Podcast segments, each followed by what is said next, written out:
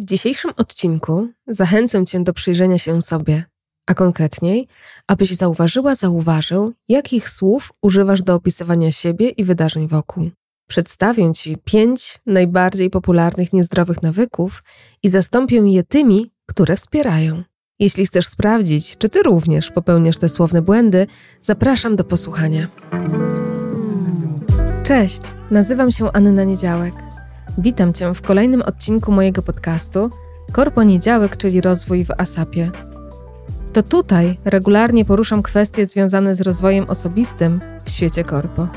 Przygotuj się na fascynującą podróż, pełną cennych wskazówek, inspirujących historii i praktycznych narzędzi. Na wstępie tego odcinka zapytam Cię o zdanie. Jak myślisz, czy to, co mówisz, w szczególności do siebie, ale również i do otoczenia, ma znaczenie? A teraz pomyśl o swoim miejscu pracy. Jaki występuje tam język? Czy słyszysz, znowu ten debil do mnie dzwoni? Czy raczej, Adam znów do mnie dzwoni? Ciekawe dlaczego. Albo szefowa znów wymyśla kolejne spotkanie, które nic nie wniesie. Czy Hania zwołuje zebranie będzie o dziesiątej? A jak wypowiada się Twoje najbliższe otoczenie? Czy pyta, co znowu wymyśliłaś bądź wymyśliłaś? Kolejny kurs, po którym nic się w Twoim życiu nie zmieni. Czy bardziej, czy czujesz, że to jest ten kierunek, jaki chcesz objąć w rozwoju? Czy nadal doświadczasz? Czy zgodzisz się ze mną, że słowa mają moc? I że to nie tylko słowa, ale coś więcej. Bo to takie konkretne bodźce, przy pomocy których nasz mózg tworzy postrzeganą przez ciebie rzeczywistość. Bo inaczej pomyślisz sobie o Adamie czy Hani, jeśli usłyszysz pierwszą wersję komunikatu, a inaczej, kiedy drugą. A tym bardziej, kiedy będziesz na przykład początkującym pracownikiem i nie będziesz w stanie określić jeszcze, co jest prawdą, a co jedynie opinią innych osób. W ogóle wątek faktów i opinii jest dla mnie mega ciekawy. I pomyślę kiedyś nad tym, czy nie nagrać o tym odcinka. Daj znać w komentarzu, czy poruszać tę tematykę, czy przybliżenie różnic pomiędzy nimi oraz może jakieś ćwiczenie, jakiś workbook na utrwalenie wiedzy. Daj znać, czy będziecie interesować ta tematyka. Wracając, zatem jeśli mózg jest w stanie stworzyć rzeczywistość na podstawie tych bodźców, to wyobraź sobie, jakie ma pole manewru i możliwości, kiedy słucha tego jednego narratora, który ma największą moc sprawczą, który jest autorytarny, który mówi dużo i często, czy jest w stanie uniknąć wpływu tego potoku słów, jaki przewija mu się praktycznie bez przerwy, tego potoku, który robisz sama sam w swojej głowie w dialogu wewnętrznym, każdego dnia. Może być tak, że nawet nie zauważasz, jak powielasz te niezdrowe nawyki semantyczne, zarówno ze sobą, jak i z Twoim otoczeniem. Mogłaś, mogłeś nabyć je nieświadomie, nawet nie wiedząc, że proces następuje i te nawyki językowe, jakie posiadasz, mogą mieć potencjalnie negatywny wpływ na Twoje zdrowie emocjonalne. Słuchając dalej tego odcinka, poznasz pięć najbardziej według mnie popularnych niezdrowych nawyków semantycznych, które warto wykluczyć i od dziś zamieniać je na te zdrowe nawyki językowe. A właśnie, bo warto dodać, że jeżeli słuchasz tego odcinka na Spotify'u, to w opisie tego odcinka znajdziesz ankietę. Zachęcam Cię do zagłosowania, z którym nawykiem zmierzysz się po raz pierwszy, jako pierwszy, i z którym zaczniesz wprowadzać zmiany chociażby od dziś. Wyniki tej ankiety prześlę w newsletterze, do którego, przypominam, ciągle możesz się zapisać na stronie annaniedzialek.pl łamany na podcast. Tam jest okienko, gdzie wpisujesz swoje imię oraz maila i zaznaczasz zgody i klikasz wyślij, więc to wszystko dzieje się automatycznie. Dostaniesz również maila zwrotnego. Zatem pierwszy nawyk. Nikt, zawsze, nigdy i nic. Czy zdarza ci się mówić: Nigdy mi się nie uda? Zawsze, kiedy próbuję nowej rzeczy, to nikt nigdy nie zapyta mnie, jak mi idzie.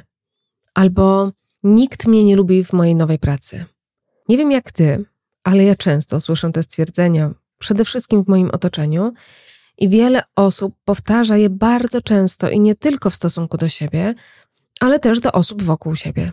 I efektem tego jest to, że po pewnym czasie zaczynają naprawdę bezgranicznie w to wierzyć.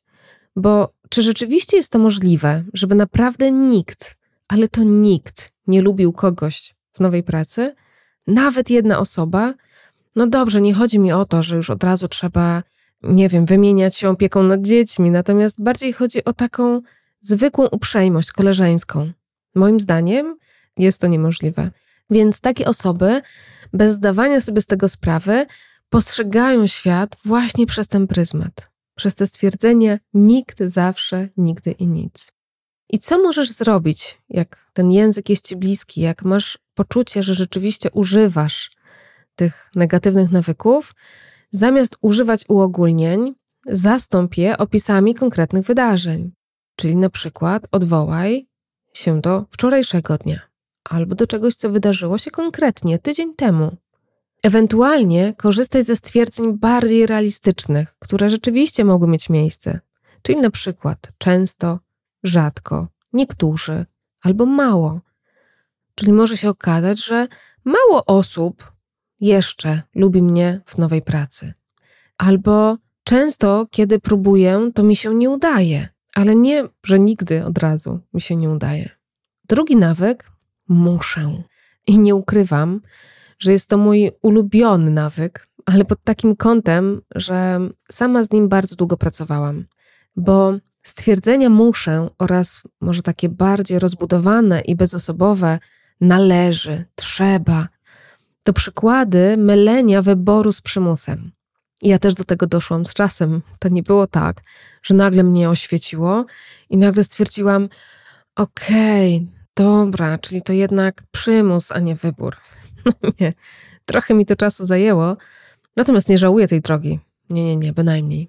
I to też może się wywodzić z tego, że w zasadzie od najmłodszych lat jesteśmy uczeni, by motywować się stwierdzeniami: Muszę posprzątać pokój, żeby na przykład pójść z rodzicami na lody, żeby wyjść na dwór u niektórych na pole, żeby móc zagrać, cokolwiek innego. Czyli takie motywowanie właśnie przez ten przymus, wbrew pozorom, albo już w życiu dorosłym. Muszę iść na siłownię, żeby.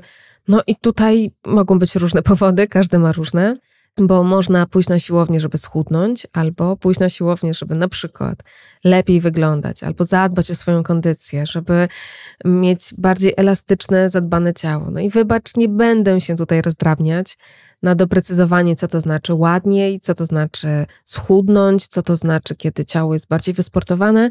Bardziej się chcę skupić tutaj na takiej metodologii tego stwierdzenia, więc Mam nadzieję, że wybaczysz i że rozumiesz, że nie chcę brnąć już w głąb tych stwierdzeń, bo w rzeczywistości wcale nie musisz ani sprzątać tego pokoju, ani iść na tą siłownię, bo to są czynności pożądane i leżą tak po trochę w naszym interesie, a może nawet bardzo.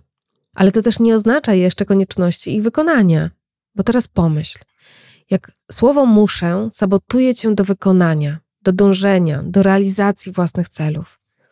Bo wymienione słowa należą do najczęstszych morderców motywacji, czyli właśnie to muszę, należy, trzeba. I nie wiem jak u ciebie, ale u mnie wyzwalają takie bardzo nieprzyjemne emocje i powodują niechęć do tego zadania, do wykonania tego zadania. No a co się wtedy dzieje na samym końcu? W ostateczności, w konsekwencji tego, odkładamy te zadania na później, albo co najgorsze, rezygnujemy z ich wykonania. Więc co możesz zrobić, jeśli często mówisz do siebie muszę? Zamiast używać takich słów, które zmniejszają Twoją motywację, możesz zastąpić je stwierdzeniem, że wszystko to, co robisz, to jest Twój wybór. Albo zadać sobie pytanie, co przez to zyskam, lub w zasadzie po co ja to robię? Ale możesz też zadać takie trochę mocniejsze pytanie: czy to jest dla mnie ważne? Wykonanie tego zadania, i to na pewno podniesie Twoją motywację. Idąc dalej, możesz również rozważyć argumenty za i przeciw każdej tej decyzji, biorąc pod uwagę jej prawdopodobne konsekwencje.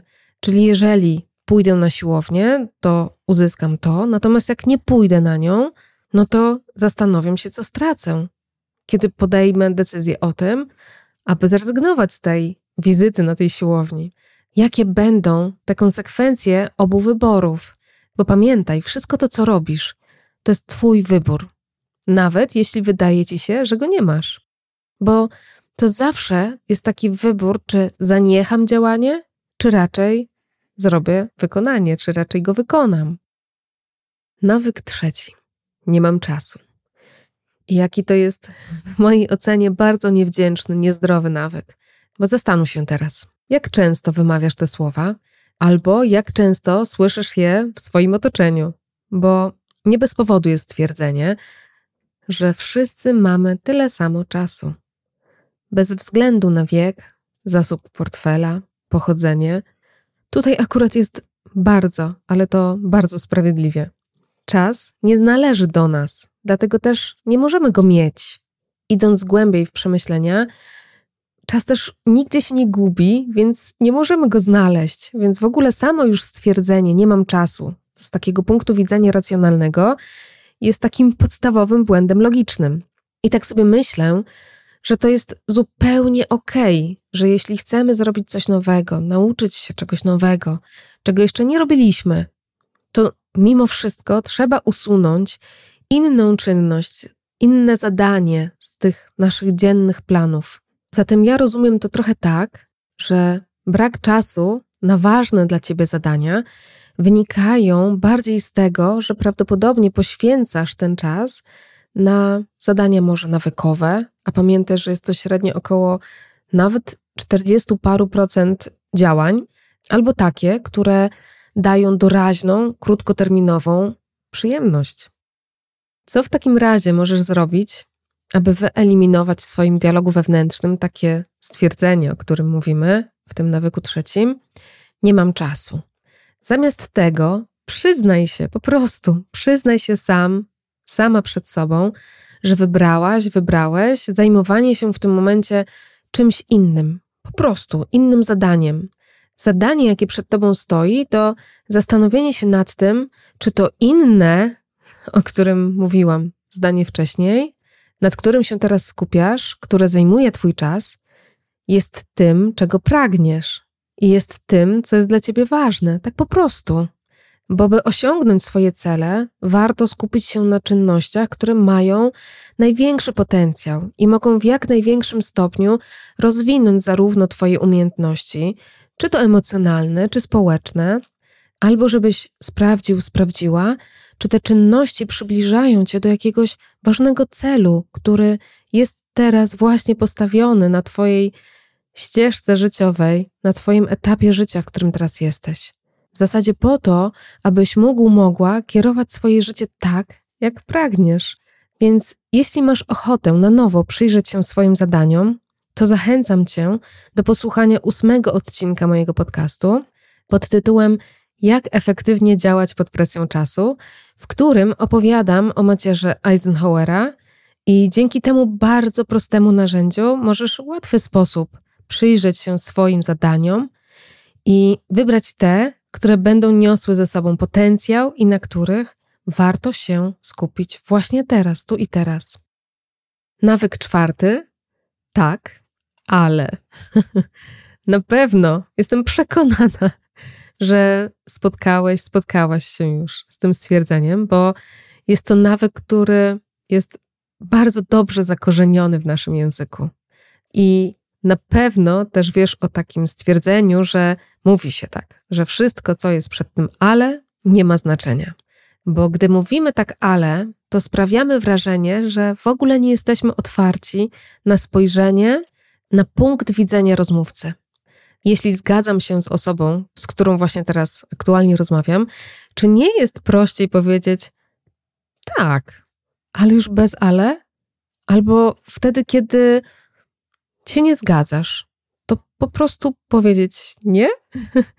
I czy to przypadkiem nie jest tak, że jeżeli masz ochotę powiedzieć to tak, ale, to czy nie jesteś bardziej zainteresowana, zainteresowany zachowaniem swojego zdania niż wysłuchaniem tej drugiej osoby? Bardzo jestem ciekawa, co o tym myślisz.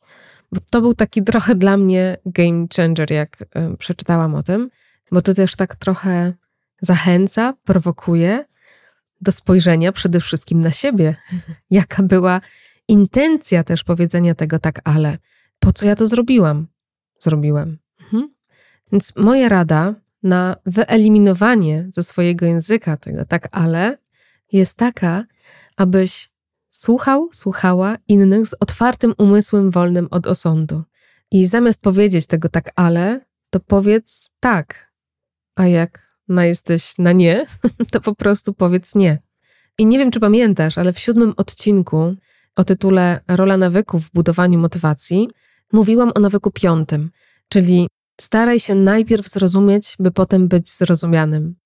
Co można bardziej rozwinąć, zanim zaczniesz oceniać i radzić, wysłuchaj najpierw drugiej strony. I to jest tak trochę właśnie o tym tak ale, czyli staraj się najpierw posłuchać to, co ta druga osoba do ciebie mówi, a potem podejmij decyzję, czy się z tym zgadzasz, czy nie. I potem odpowiednio odpowiedz tak albo nie, bez omijania i kluczenia w odpowiedzi.